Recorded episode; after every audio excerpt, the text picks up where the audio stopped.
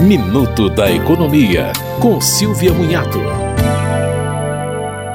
Em medida provisória, o governo decidiu que as regras trabalhistas vigentes durante a pandemia poderão ser adotadas em eventuais novas situações de calamidade pública, a critério do executivo. Algumas dessas regras são o teletrabalho compulsório, a antecipação de férias, as férias coletivas, a antecipação de feriados e a suspensão dos pagamentos do FGTS. O benefício emergencial também se transforma em um programa permanente a ser adotado em situações extraordinárias. Por este programa, foi permitida a suspensão de contratos de trabalho ou a redução salarial com redução de jornada, com base em um benefício pago pelo governo.